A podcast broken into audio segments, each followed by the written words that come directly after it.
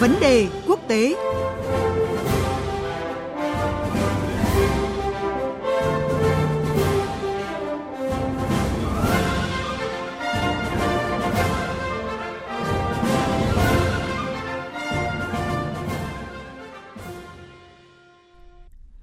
Thưa quý vị và các bạn, tại hội nghị thượng đỉnh Liên minh châu Âu đang diễn ra tại Bruxelles, Bỉ, lãnh đạo của 27 nước thành viên tập trung thảo luận nhiều vấn đề cấp bách của khu vực, từ chính sách quốc phòng chung, xử lý các mối quan hệ đối ngoại tới quản lý dòng người di cư. Nhưng giống như nhiều hội nghị của khối gần đây, cuộc khủng hoảng Ukraine tiếp tục là vấn đề chi phối chương trình nghị sự của hội nghị. Trong đó có việc kết nạp thành viên mới là Ukraine và các quốc gia Tây Ban Căng.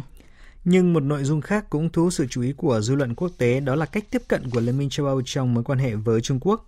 Từ cách đây vài năm, khi cuộc cạnh tranh địa chính trị Mỹ-Trung ngày càng gay gắt, châu Âu từng cố gắng xây dựng lập trường chung trong mối quan hệ với Trung Quốc. Nhưng đến thời điểm này, những nỗ lực của châu Âu được cho là chưa mang lại kết quả rõ ràng do châu lục quá tập trung vào xử lý các vấn đề phát sinh do cuộc khủng hoảng Ukraine. Cuộc trao đổi với Phó Giáo sư Tiến sĩ Đinh Công Tuấn, nguyên Tổng biên tập tạp chí nghiên cứu châu Âu, Viện Hàn lâm Khoa học xã hội Việt Nam sẽ phân tích rõ hơn câu chuyện này. Xin chào Phó Giáo sư Tiến sĩ Đinh Công Tuấn ạ. Xin chào biên tập viên Thúy Ngọc. Xin chào các quý thính giả Đài Tiếng Nói Việt Nam. Thưa ông, một cái nội dung quan trọng sẽ được thảo luận tại hội nghị thượng đỉnh EU lần này, đó là việc gia nhập EU của Ukraine trong cái bối cảnh ông Zelensky đang thúc đẩy việc trở thành thành viên chính thức trước cuối năm nay. Vậy thì theo ông, EU đang tính toán như thế nào về vấn đề này ạ? Hội nghị thượng đỉnh EU lần này có nhiều nội dung. Một trong những nội dung đó là xem xét việc kết nạp các nước thành viên mới. Ukraine là có đơn xin gia nhập EU ngay sau khi cái xung đột Nga-Ukraine nổ ra ngày 24 tháng 2 năm 2022, tức là vào tháng 3 năm 2022. Tuy làm đơn muộn nhưng Ukraine lại sớm được lãnh đạo EU và các nước thành viên nhất trí cấp quy chế ứng viên vào cuối tháng 5 năm 2022. Nhưng việc đàm phán xin gia nhập EU là một chặng đường dài, gian khổ, đòi hỏi ứng cử viên phải tiến hành cải cách các cái kinh tế, chính trị, xã hội của đất nước để đáp ứng những cái yêu cầu chỉ tiêu mà lãnh đạo EU và 27 nước thành viên đặt ra. Vì vậy, tôi cho rằng hội nghị thượng đỉnh EU lần này chỉ có tính chất là khởi động nhằm nhấn mạnh các cái nước mới làm đơn xin gia nhập như là Ukraine phải tiến hành các cái cải cách về mặt kinh tế, chính trị, xã hội nhằm đáp ứng các cái tiêu chuẩn do EU đặt ra. Đấy. Cho nên tôi cho rằng sẽ không có chuyện như ông Tổng thống Ukraine Zelensky đã đưa ra mong muốn đến cuối năm 23 sẽ trở thành thành viên chính thức của Liên minh châu Âu. Cũng nên nhớ rằng những nước như Thổ Nhĩ Kỳ đã làm đơn xin gia nhập từ năm 1987 cho đến nay mà vẫn chưa được kết nạp. Albania cũng làm đơn từ năm 2009, nghĩa là các nước làm đơn đều phải chờ đợi từ 10 năm cho đến 2-30 năm vẫn chưa được kết nạp. Vâng ạ, à, chúng ta cũng biết là cùng với Ukraine việc gia nhập EU của 6 quốc gia Tây Ban Căng thì hiện cũng đang gặp những cái trở ngại và sẽ được thảo luận tại hội nghị thượng đỉnh lần này. Vậy theo ông thì những vấn đề mà EU phải cân nhắc đối với quá trình gia nhập của 6 quốc gia này thì có điểm gì khác so với việc gia nhập của Ukraine? Hiện nay là có 10 nước đang có đơn xin gia nhập Liên minh châu Âu, thì trong đó có 6 nước ở vùng Ban Căng cái khác biệt của Ukraine so với 6 nước Tây Ban Căng trong việc gia nhập EU là ở chỗ thứ nhất là đối với Ukraine thì Ukraine có một cái thuận lợi đó là lãnh đạo EU và một số nước trong EU ủng hộ mạnh mẽ Ukraine gia nhập EU càng sớm càng tốt. Nên thời gian được cấp quy chế ứng viên của Ukraine là rất nhanh chóng, chỉ sau 3 tháng. Và các cái nước Tây Ban Căng đã phải mất vài năm mới được cấp cái quy chế ứng viên.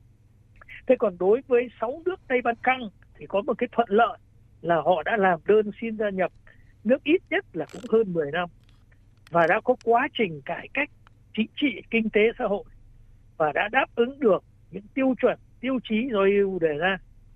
Một cái điểm thứ hai về thuận lợi đó là hiện nay 6 nước đang xây dựng một cái thị trường chung và hội nhập có hiệu quả.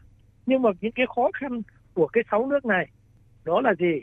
Vì hoạt động theo cơ chế đồng thuận nên chỉ có một nước trong 27 nước trong thành viên EU không đồng ý thì nước ứng cử viên sẽ không được kết nạp với EU.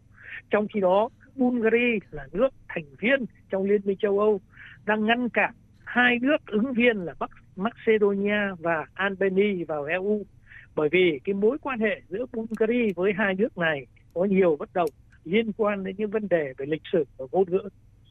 Hai nước Serbia và Kosovo hiện nay lại đang có mâu thuẫn lớn về mặt lịch sử và chủ quyền. Còn sáu nước Tây Ban Căng ấy, tuy có vị trí địa chiến lược rất quan trọng, được EU coi trọng, nhưng các nước còn tiềm ẩn những bất ổn về an ninh do mâu thuẫn về tôn giáo, do tác động của các cuộc chiến giữa các nhóm dân tộc chủ nghĩa ở mỗi nước gây ra. Điều đó tôi cho là cái việc xem xét sáu nước này cũng có rất nhiều những cái khó khăn trong cái việc kết nạp thành viên mới. Vâng ạ, có một vấn đề nữa đó là có ý kiến cho rằng cái sự tập trung của EU vào cuộc khủng hoảng Ukraine thì đang khiến cho một số kế hoạch đối ngoại khác bị sao nhãng, trong đó có cái việc xây dựng lập trường chung với Trung Quốc. Vậy ông có nhận định như thế nào về ý kiến này ạ? Do tập trung vào cái cuộc khủng hoảng Ukraine nên các kế hoạch của EU trong việc ứng xử đối phó với Trung Quốc hiện nay cũng bị sao nhãng, không được đề cao như giải quyết vấn đề khủng hoảng Ukraine. Trong thời gian qua, các nước EU, đặc biệt là các nước lớn như Đức, Pháp, Ý đã có những đường lối, chiến lược, chính sách với Trung Quốc rất rõ ràng. Tuy vậy, xét về tổng thể, cả khối EU hiện nay vẫn chưa đưa ra một chiến lược chung trong ứng xử với Trung Quốc trong giai đoạn hiện nay. Vì vậy, tôi cho rằng trong cái cuộc họp hội nghị thượng đỉnh lần này, nhất định sẽ có một nội dung lớn đề cập đến vấn đề quan hệ giữa EU với Trung Quốc. Theo tôi, EU sẽ thực thi cái đường lối vừa hợp tác vừa đấu tranh với Trung Quốc. Mà mặt hợp tác là chính. EU vẫn coi Trung Quốc là đối tác vô cùng quan trọng để giải quyết những vấn đề hợp tác cùng thắng. Về mặt kinh tế đó là đẩy mạnh hợp tác về thương mại đầu tư về mặt chính trị là hợp tác giải quyết các cái vấn đề nổi cộm về chính trị về an ninh ở toàn cầu Xin cảm ơn ông Đinh Công Tuấn với những phân tích vừa rồi ạ. Quý vị và các bạn vừa nghe cuộc trao đổi giữa biên tập viên Thúy Ngọc và Phó Giáo sư Tiến sĩ Đinh Công Tuấn, nguyên Tổng biên tập tạp chí nghiên cứu châu Âu, Viện Hàn lâm Khoa học xã hội Việt Nam về những diễn biến của Hội nghị thượng đỉnh Liên minh châu Âu với liên quan tới Ukraine.